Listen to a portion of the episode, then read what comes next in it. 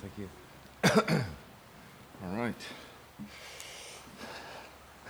Does it pass? Okay, good.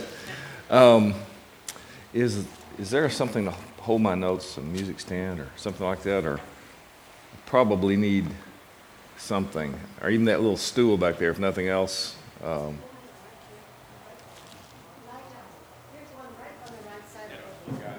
Okay. Thank you. Well, we are delighted to be here. Uh, for those of you who weren't at the conference, this is uh, the first time, thank you, that we've been uh, on Maui.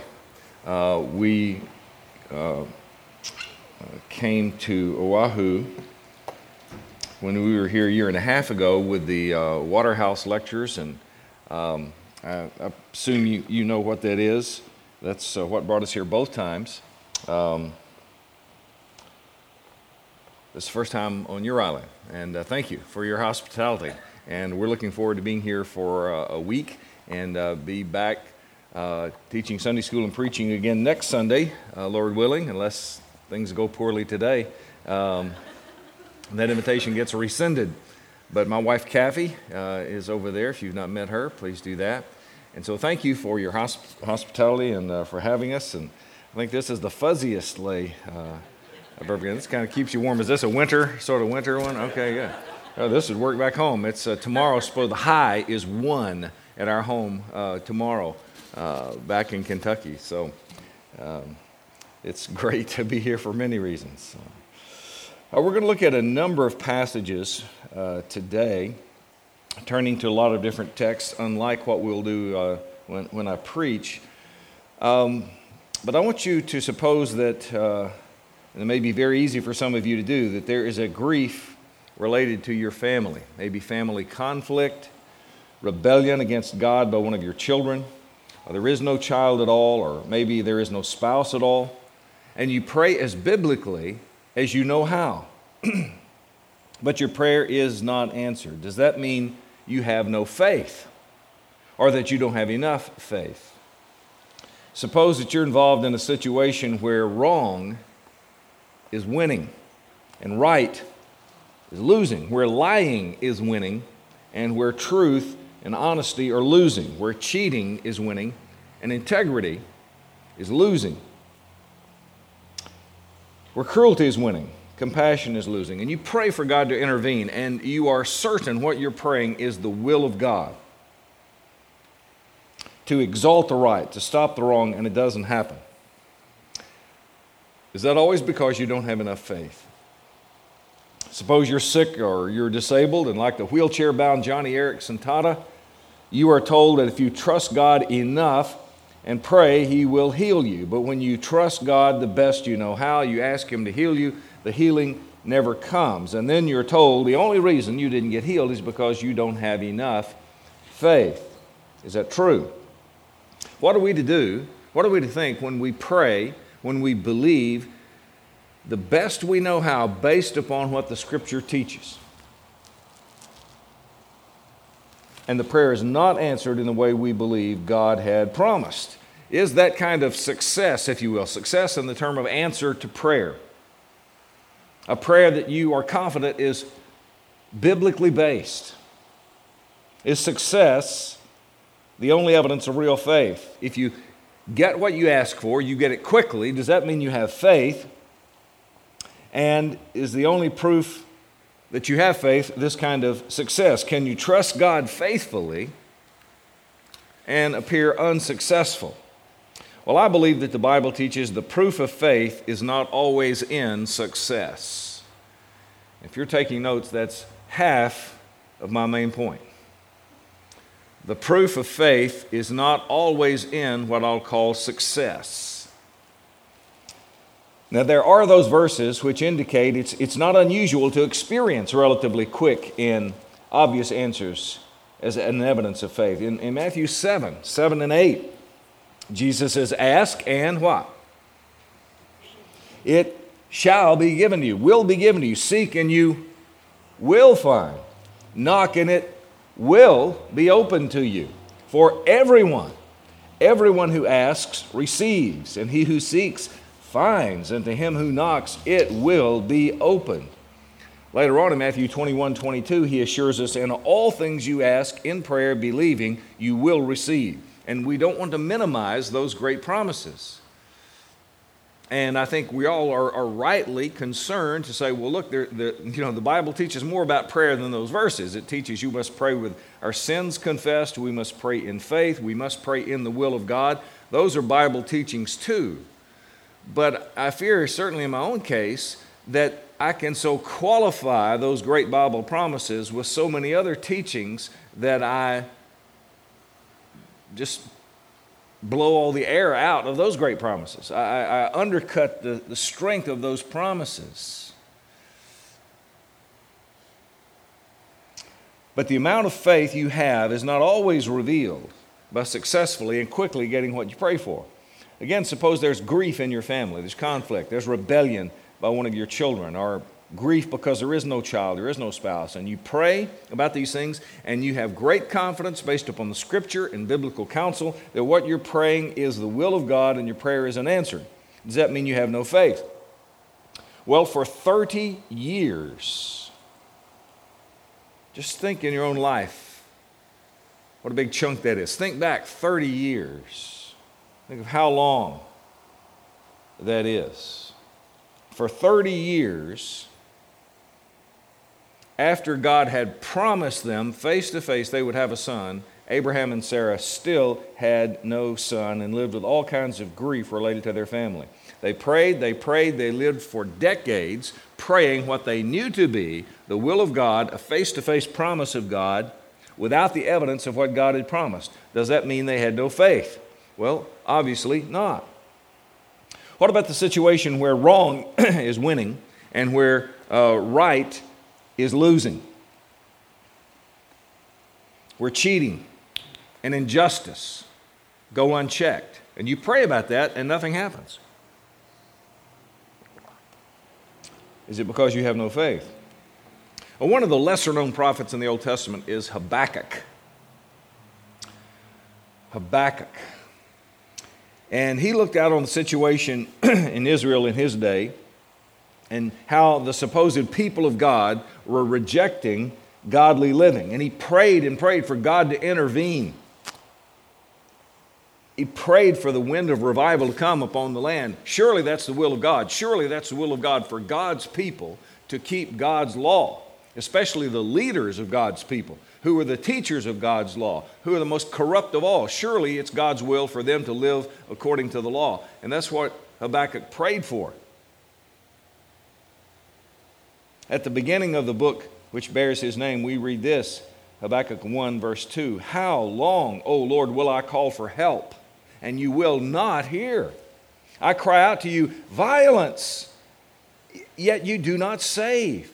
Why do you make me see iniquity and cause me to look on wickedness? Yes, destruction and evidence are before me. Strife and contention arises. Therefore, the law and the point is, this is your law. This is your law, Lord. God, this is your law. The law is ignored, and justice is never upheld, for the wicked surround the righteous. Therefore, justice comes out perverted.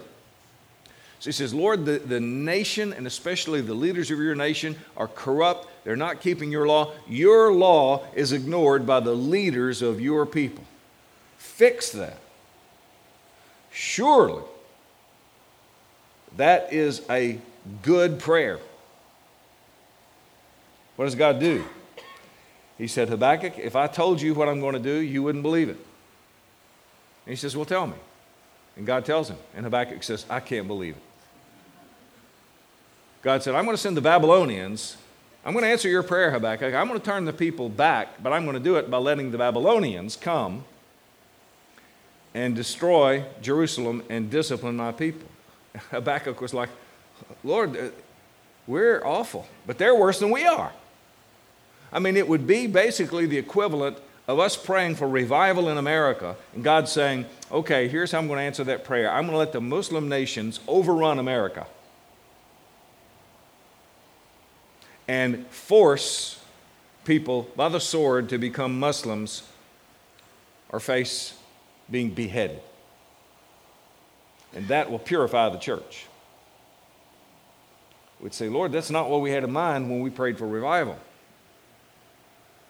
But that's basically what God said to Habakkuk I'm going to use people worse than you to bring you back to me. And Habakkuk never did understand.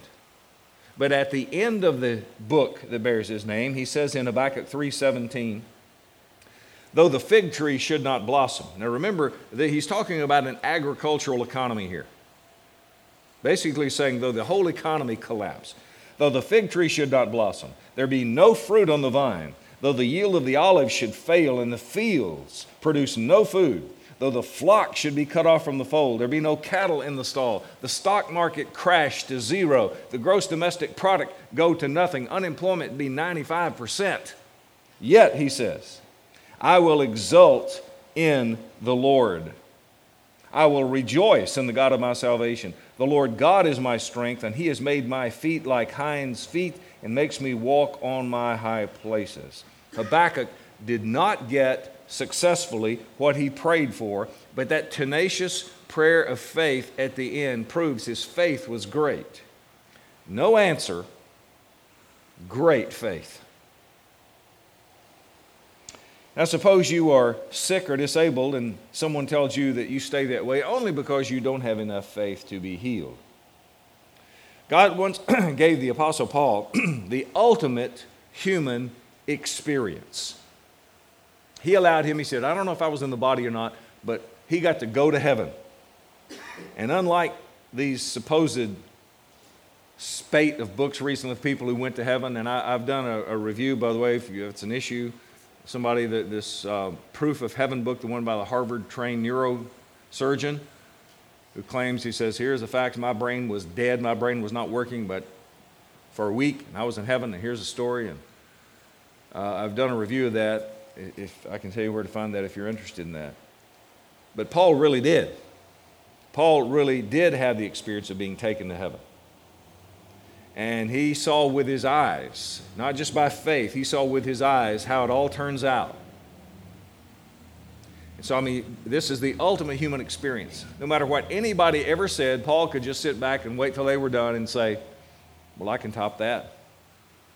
Somebody could say, You know, I'm, I'm the wealthiest person in the world. Paul could just wait, Well, I can top that. Somebody could say, I, I bought an entire island in Hawaii. I own an entire island. That's nothing, Larry. I can top that. No matter what anybody said, Paul could wait and say, Well, I can top that. I've been to heaven. Top that. And yet, after that, to keep him from having that sort of attitude, he says in 2 Corinthians 12 7, because of the surpassing greatness of the revelations, for this reason, to keep me from exalting myself, there was given to me a thorn in the flesh a messenger of Satan to buffet me, some sort of physical limitations, all kind of speculation about it, but he said it was to keep me from exalting myself. Concerning this, the thorn in the flesh, I entreated, I prayed to the Lord three times that it might leave me. And he said to me, My grace is sufficient for you, for power is perfected in weakness. Most gladly, therefore, will I rather boast about my weaknesses that the power of Christ may dwell in me. Whatever the difficulty was, Paul prayed. He prayed repeatedly. Do you think he prayed in faith? I mean, he prayed with the kind of faith that a man who has seen heaven prays. Paul prayed with the kind of faith saying, I know there is a God. I know He answers prayer. I know where we're all headed. No matter how bad things look on earth, I know how it all turns out. I have confidence in God, and in the end of God's uh, purpose for creating the world, and it's all going to turn out okay, and they can stone me, they can do whatever they want to me, but I'm going to be in glory forever, and it's going to be soon, it's going to be okay. I mean, he prayed with the faith that we cannot imagine, and no answer. Great faith, did not get what he prayed for. So you can't always prove that you have faith or that you don't have faith by the success of your prayers because the proof of faith is not always in success. That's the first half. Here's the second half of my point. The proof of faith is not always in success. The proof of faith is often in perseverance when there is no success. The proof of faith is not always in success. The proof of faith is often in perseverance when there is no success. Listen to James 1, verses 2 and 3. Consider it all joy, my brothers, when you encounter various trials, knowing that the testing of your faith produces what? Perseverance. The Christ like quality of perseverance. God will make us Christ like. He will work all of our life to make us more like Jesus. And one of the Christ like qualities is perseverance, right? How is perseverance developed? The only way you get perseverance is by continuing faithful when you don't get what you want. All right? If we're going to be taught perseverance, the only way to persevere is to keep being faithful when you don't get what you want. When all your prayer, if you pray in faith all the time and every prayer is answered immediately, as great as that is, what you don't get from that is perseverance. And we will be having perseverance develop within us because that's a Christ like quality. And the only way to get perseverance is hard.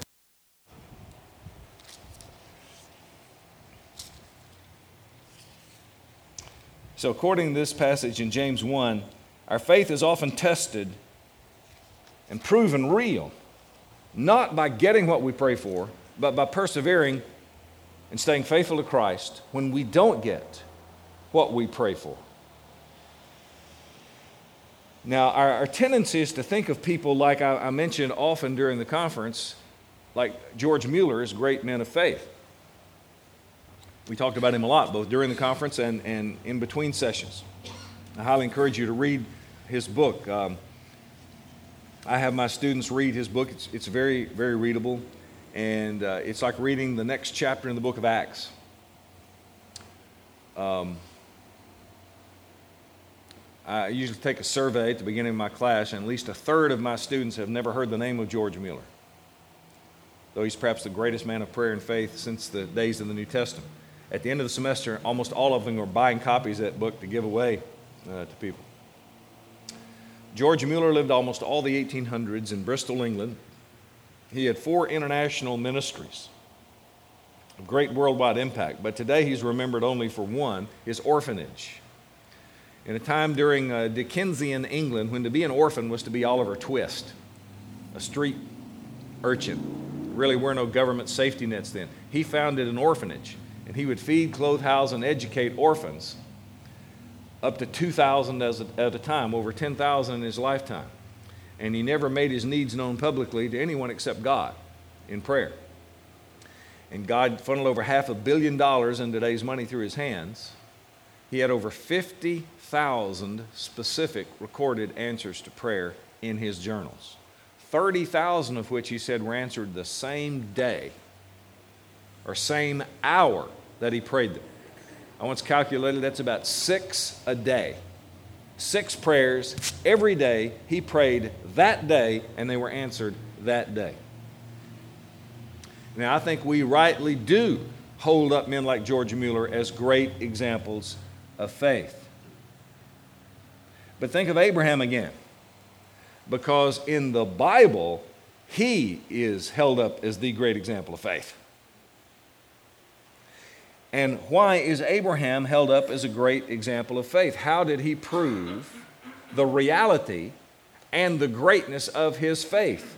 By getting 50,000 recorded answers to prayer? By getting great answers immediately? No, the Bible's example of faith is of a man who prayed for decades without getting his prayer answered. But he continued in faith. Romans 4:19, you might want to turn there. One of the most amazing passages in the Bible.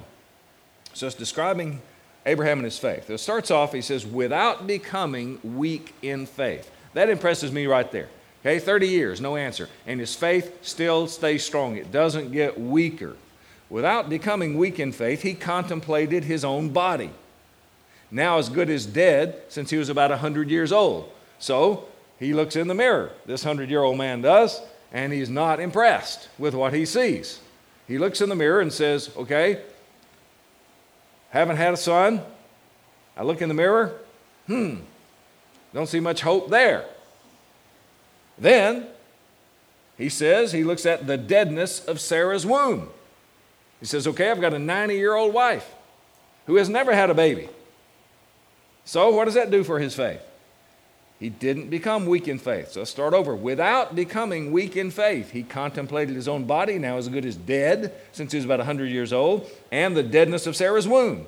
Yet, with respect to the promise of God. So he looked in the mirror, he looked at that old woman he's married to, then he looked at something else. He looked at the promise of God. He did not waver in unbelief. Wow. It didn't get weaker, he did not waver but grew strong in faith. Good grief. I'm impressed that he just didn't weaken. But he grew strong in faith, giving glory to God, and here's why being fully assured that what he had promised, he was able also to perform. Lord, everything I can see says I'm not going to get a son. Nothing in my life Nothing in my circumstances, nothing I can see leads me to believe I'm going to get a son. Everything I see, in fact, makes it less likely that I'm going to get what I want. But he kept looking at God, and his faith got stronger. Because his faith was not in what the circumstances appeared to provide what they appeared to be able to do. Well, if this works and that works, maybe I can see this thing happening. Nope, we're going to have a son, a couple of things got to work out. At least one, and that's a man and a woman. And that ain't going to happen. But he looked at God and his faith got stronger. And you know what? Even then he saw only a part of the reward of his faith since he didn't live to see the fulfillment of the promise that God made you will be the father of many nations. But the man in the Bible who's held up as the great example of faith proved himself to be the great man of faith, not by the answers to prayer that he saw, but by continuing to trust God when he didn't see answers. The proof of faith is not always in success. The proof of faith is often in perseverance when there is no success. And sometimes it will be the same way with you. The evidence of your faith in God and His promise about something will be proven sometimes not by obtaining the answer to your prayer, but continuing to believe God, to trust God, to love God when He doesn't give you what you believe he led you to think he would give. When you continue to follow and love Jesus, when you don't get from Jesus what you think he was going to give you, that's faith. Who wouldn't follow Jesus when every time they prayed, if six times a day they got what they wanted? Who wouldn't be a Christian then? Who wouldn't profess to follow Christ when you got quick answers to every prayer you prayed? Now, let's be clear the gifts we receive from Him are received by faith. But the proof of faith is not always demonstrated in getting what you desire. Sometimes it's proven by loving and trusting Him when you don't get it. Joni Eareckson taught us faith is at least as great by continuing to love and trust God when she's not healed than if God were to answer her prayer and heal her.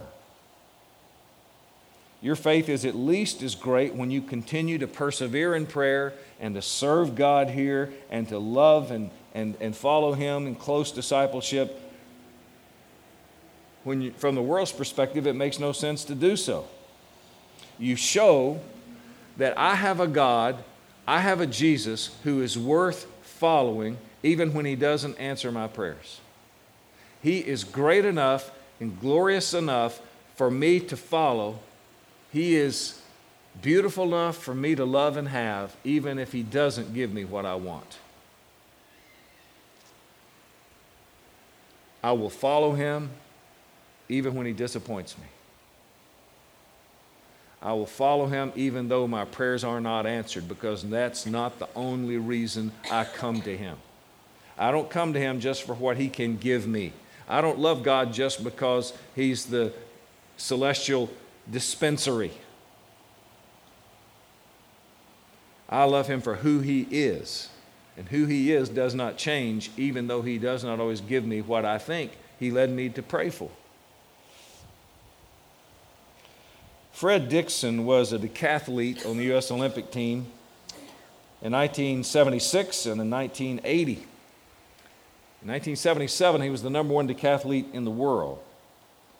And for more than 10 years, he held the second highest score in American history in that event. He was an active member of the First Evangelical Free Church in the LA area where Chuck Swindoll was pastor at the time. In 1984, he was trying to make the Olympics one last time. On June 21st of that year, they were having the trials in the LA Coliseum and uh, to see who was going to make the Olympic team. At the end of the first day, he's in first place. You know how the decathlon works. There's 10 events. They have five on the first day, five on the second day. At the end of the first day, halfway through, he's in first place, which is typical for him. On the second event of the second day, he's throwing the discus. You know, they stand in that circle, spin around, and throw the discus. On the first two throws, he stepped over the line. It's a foul. So he has one last chance. So he focuses his mind, he coils his body, he prepares, he hurls it with all his might, the farthest he's ever thrown it in his life, 164 feet. But the judge said, foul. No points in the discus. No chance to make the Olympic team. He's incredibly discouraged, so he moves to the next event, the pole vault. Once again, no points. Well, he's so discouraged. He was in first place. Now he's not even going to make the team. His career is over.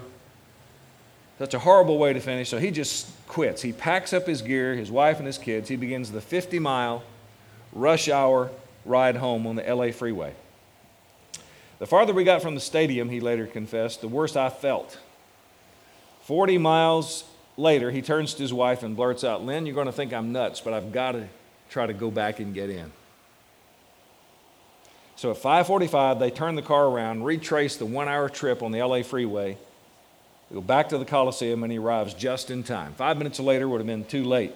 So he comes back, he throws the javelin, and then it's time for the last event, the 1,500 meter run. Somehow by now, word has gotten around, circulated through the crowd, and as he makes the final lap of the 1,500 meters, the crowd gives him a standing ovation. And although he finished in last place in his last decathlon, Fred Dixon, who had spent a lifetime on the athletic field proving what kind of athlete he was, on that day proved what kind of man he was. Because on that day, he proved his perseverance. And in the same way, you will prove your Christian character, not so much in the great spiritual victories you will experience, but in your perseverance when it's not a victory, when there is no success, when the prayer is not answered, when God disappoints, when you believe you're praying in accordance with the will of God. The scriptures, your conscience, your counselors all say this is God's will. just like Abraham prayed for 30 years in God's will. But the prayer was answered only in God's timing. In his day, Job was likely the richest man in the world. He was a success by anyone's standard. Man who trusted God, we're told, who faithfully lived for God, and God blessed his faithfulness with prosperity. But the time came when God allowed Satan to take it all away. As you know, everything he owned, all of his children, even took away his health, and all he was left with was his wife, who said, You have bad breath.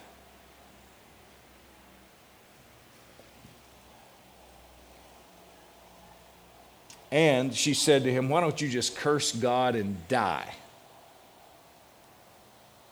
In spite of all that God had allowed, Job said in Job 13, 15, though he slay me, though he take away the last thing I have, though he take away my life, my breath, my stinky breath, yet I will trust in him. Now, Job didn't always stay at that level. You keep reading, and then he, would, he started complaining. But on that day, that was his finest hour. Just like Peter walked on the water, then he doubted God and he sunk. And Jesus said, Why, you know, why didn't you have faith? But yet he could say he walked on water. He didn't, he blew it. But for a minute there, he was a lion. And the same with Job. What a moment to lose everything and say, Though he slay me, yet I will trust in him. Job is famous for his faith, not because it was rewarded for success. In fact, most people don't even know the end of the story that God gave back to Job more than he took away more wealth, more children, more than he took away. Job is only known as the man God took away everything, and he continued to trust God. Job is known for his great faith, not because it was rewarded at the end. Most people forget that. Job is known for great faith because he persevered and trusted God when his prayers were not answered.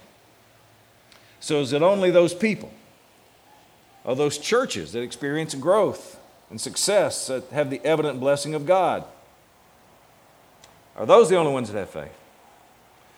William Carey was a missionary to India from England, 1793. He's considered the father of the modern missionary movement. Before William Carey, basically no one heard of missionaries. And he served in faith for seven years before he baptized his first convert in India. Now, think of the difficulty there. Seven years. And when he's down, when he's discouraged, when there seems to be nothing good happening, he couldn't text people back home and say, Man, I'm down today. He couldn't get on Facebook and say, Would y'all pray for me? and then see all these people praying for him. It would take six months for, if he sent a letter asking for help, for that to come to England and back. And sometimes the ship he would send letters on would sink, or the ship in which the help coming back would sink. Seven years.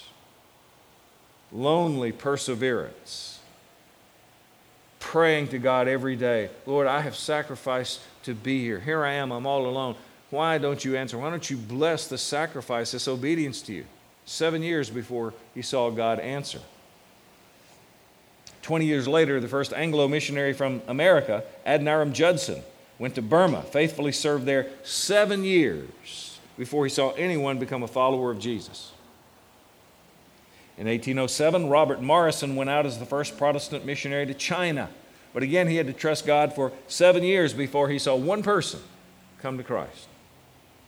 Robert Moffat was a pioneer missionary to Africa. He waited in faith, how long do you think?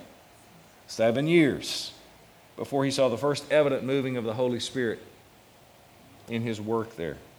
Do you think these guys had faith? These men and their wives, do you think they had faith? Well, of course they did. But how did they prove their faith? By going there, sacrificing, praying, and then seeing all these converts? No, they proved their faith by their perseverance when there was no answer to their prayers, when people weren't being converted. That's the proof of faith. The proof of faith is not always in success, the proof of faith is often in perseverance when there is no success. And of course, the great example of anything good, as always, is the Lord Jesus. The more he persevered in faithfulness to the will of the Father, the more he was persecuted. He had those, those times of popularity, but then the crowds you see in John 6 began to turn. So he's down to the last 12. He says, You want to go away too? The longer he stayed in faithfulness, the greater the opposition became. And in his humanity, in the hours before he was tortured and crucified, he even longed and prayed for the Father to, to find any other way, any other way. But the proof of the faith of Jesus was his perseverance all the way to the cross. His prayer for some other way. was not answered. How could he do it? Well, that's what we need to learn. The answer is in Hebrews 12 2. Hebrews 12 2. By fixing our eyes on Jesus, the author and perfecter of our faith.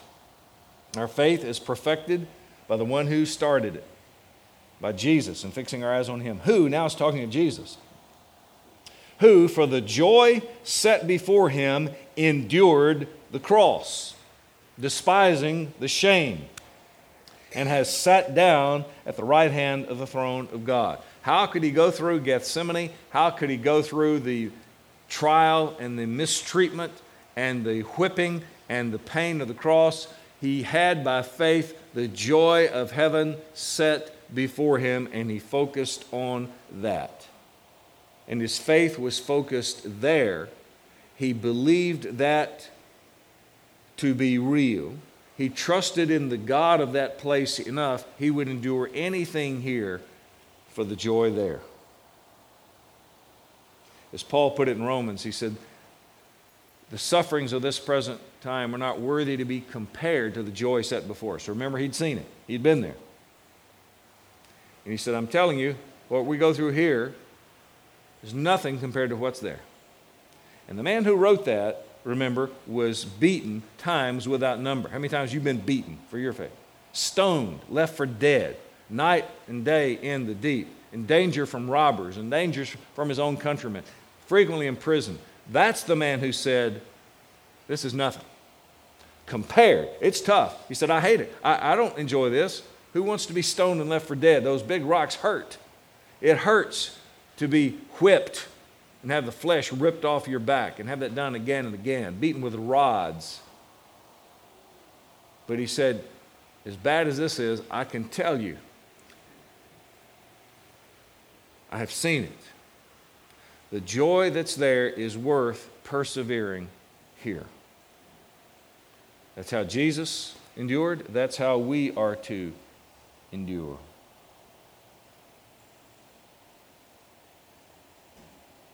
That's Romans 8:18. 8, I consider the sufferings of this present time not worthy to be compared with the glory that's to be revealed to us. As I said earlier, anyone can stay faithful when they're getting the glory now. Martin Luther had a, great paradigm he taught us. He said there's some that have the, the theology of glory and some have the theology of the cross. He said biblically it's a theology of the cross. The theology of glory is like prosperity theology today. People say, God wants you to be healthy and wealthy, and that's true for us now, and all you have to do is confess that. That's the theology of glory. That you follow Christ faithfully, you follow Christ, and you have enough faith, it will be glorious for you in this world. But Martin Luther said, no, the theology of glory is not what the Bible teaches in this world. It's the theology of the cross here and glory there. The cross comes before the crown It was for Jesus, it was for Paul, it will be for us. Jesus said, Take up your cross and follow me, and if you do, you will be with me in paradise. Anyone can believe when their prayers are all rapidly answered. But the world doesn't get it. I mean, the world gets it when you seem to be prosperous and, and miracles happen. They understand why you'd be a Christian. Many of them think, well, I'd probably be a Christian too if God answered my prayers like that. The world understands that. The world does not understand when you pray and God doesn't answer and you love Him still. That gets their attention. That says, that makes some of them think, what kind of Savior do you have then? If your Savior doesn't answer your most heartfelt prayers, Tell me why you still love him. What is so great? He must really be something special if he can disappoint you like that and you love him still. If he doesn't answer your prayers and you still find him your greatest love, I don't understand that. John Bunyan, who wrote Pilgrim's Progress, if you haven't read it, you ought to read it. With apologies to Jim Orrick, you can skip the long poem at the beginning. Read the first part and the second part. The second part is about his wife, Christiana, and their children who make the journey. It's a great, great book, Pilgrim's Progress. But Bunyan said this The Christian is like a bell. The harder it is struck, the clearer it rings. I love that quotation. Christians like a bell. The harder it is struck, the clearer it rings. The world doesn't get it when you are stricken and you still love Jesus. But a true Christian does. The true Christian, like Abraham says, I don't understand. Like Habakkuk, I don't understand, but I love you anyway. I tell you what, if the hand of Belshazzar's feast were to come and to write on that screen, bad news, there's only one person in the world who's going to heaven, my guess is that it's probably Joni Eareckson Tada. The most radiant Christian I've ever seen. You know, the teenager, she dived into shallow water, broke her neck. She's been a quadriplegic ever since. She, she, she's right about 60 years old now. She has breast cancer. It's like, Lord, you know, is quadriplegia in constant pain not enough? Does she have to get cancer too? the most radiant Christian I've ever seen. And I tell you, that gets attention more than had she been healed and were to be walking today and be normal. And she is like a bell. The harder she is struck, the clearer the work of Christ in her life is made evident. And that's what a true Christian is like. That's one of the ways that God sorts out the false believer from the true.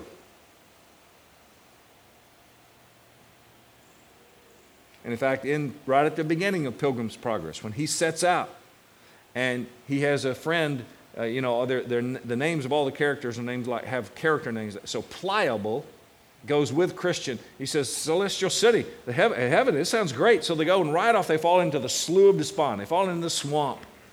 And, and pliable comes out and he says, Well, if it's like this at the beginning, how bad is this going to be at the end? And I'm going back. You know, it wasn't the glory he anticipated, so he gave up. But for the joy set before him, because he had confidence in the word that had been preached to him, Christian kept going by faith. He hadn't seen it yet. And so that's how God often separates the true from the false. Those who really are followers of Christ from those who only want what Christ gives.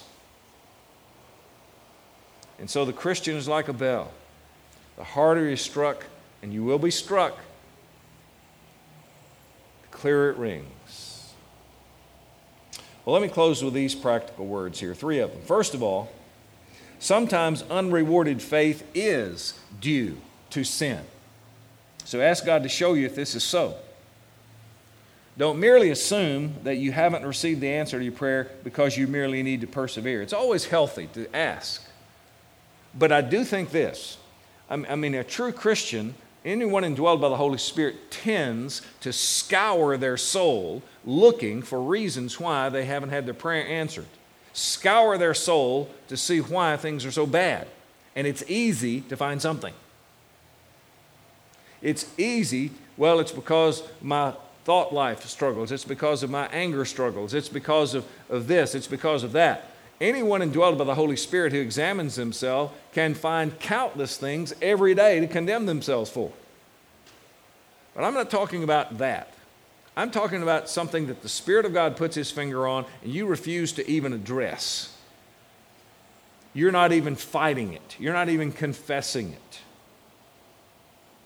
Because Psalm 66 18 it says, If I regard iniquity in my heart, heart, the Lord will not hear me.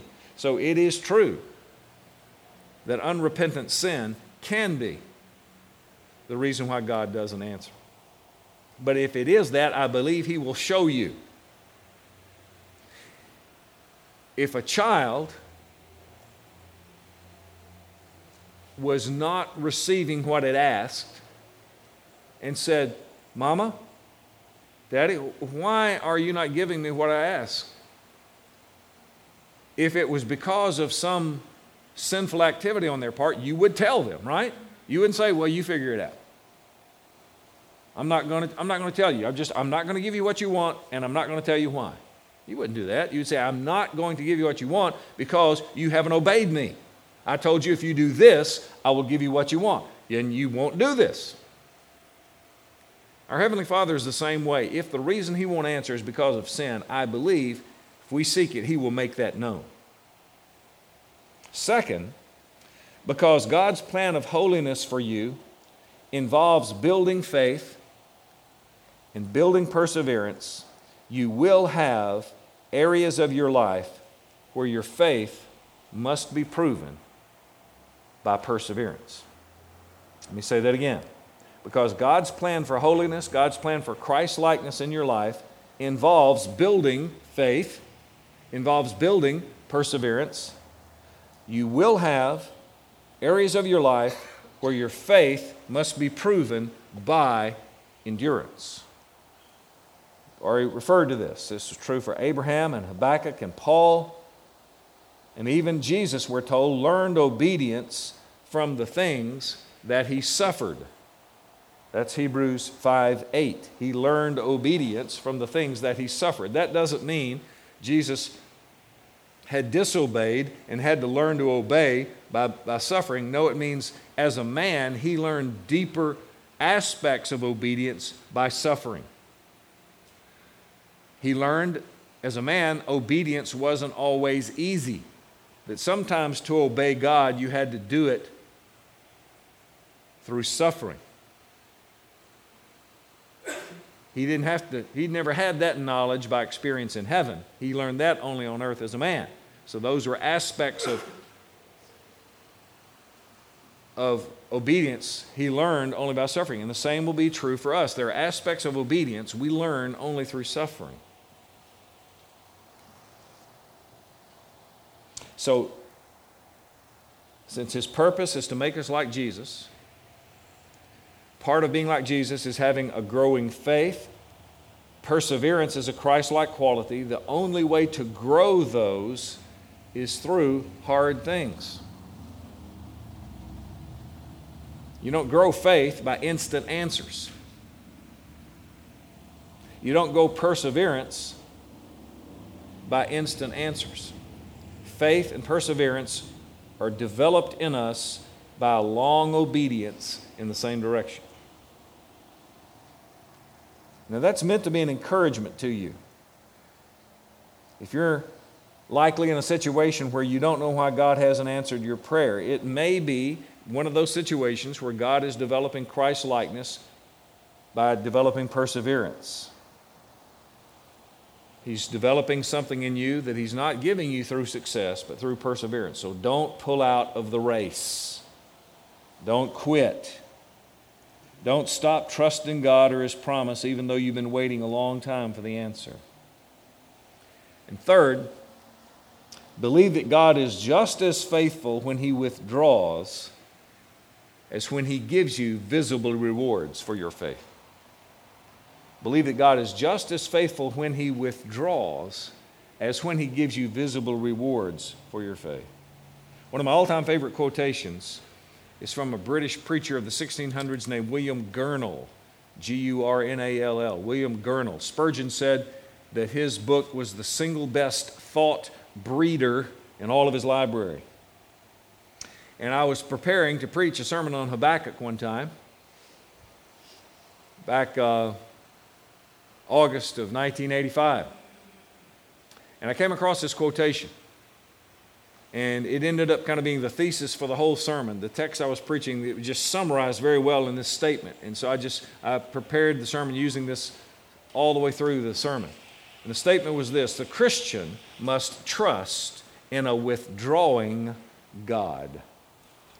The Christian must trust in a withdrawing God. And I preached that on Sunday. I could hardly wait to get to church to preach that. Two days later, my dad suddenly, unexpectedly died. God comforted me with that very much that the Christian must trust in a withdrawing God. And we need to believe He is just as faithful when He withdraws, when He delays, as when He gives the answer. You know, you get some chubby leg, 11, 12, 13 month old who's being able to pull, stand up, pull around on the coffee table, you know, smiling real big, proud of himself, herself, what she can do. You think, well, now's the time. So you pick them up, put them in the middle of the floor, you step back and say, okay, come to me. And they go, uh, which being interpreted in adult language means, you don't love me. I'm going to be hurt. I'm going to fall and get hurt. I can't do this. You don't love me. You've abandoned me. What they don't understand, they're not mature enough to understand, is that once they, if they begin to fall, you're right there. They don't think you can get there. They think you have withdrawn and abandoned them. But you haven't. In the same way, the Christian must trust in a withdrawing God. That sometimes He withdraws so that we'll learn to walk how? By faith. You ever walk down a tree covered lane on a hot, sunny day? You feel the warmth of the sun, then you walk into the shadow, the shade of those trees, and suddenly it feels like the sun is much farther away, right? You know it's not, but it feels like it, doesn't? Sometimes God does the same thing. Sometimes we bask in the warmth of His evident presence. And sometimes He let us walk, lets us walk where He feels like he lets us feel like He's far away. Though He said, I will never leave you, I will never forsake you. Remember that the visibility, the, the reality of God's faithfulness is not measured by the visibility of His hand. The reality of God's faithfulness is not measured by the visibility of His hand. Well, I'll close with this. I know uh, young pastor who had a woman come to him during a very, very difficult time in the church and say, If you had the faith that you preach about, why don't you just trust God and leave? Trust God to provide for you. And as she thought, as he thought on what she said, he realized sometimes it takes more faith to stay than to leave. There was conflict in the church. She was the ringleader of this. And she taunted him by saying, Well, if you had the kind of faith you preach about, why don't you just leave? But sometimes there are situations when it is right to leave. Sometimes it takes more faith to stay than to leave. Maybe today you're in a situation where God hasn't blessed you like He seemed to tell you He would, where it would be easier to quit than to stay in the race and endure. But remember that the proof of faith is not always in success. The proof of faith is often in perseverance when there is no success. I hope you have a Savior you find worthy of following, even when He doesn't give you what you ask. Let's pray. Lord, strengthen our faith. We all need it. Some here today are in desperate need of that. I pray you would encourage them with this, give them the strength to persevere in faithfulness. Reveal yourself afresh as worthy of loving and following, regardless of the circumstances. I pray in Jesus' name and for your glory. Amen.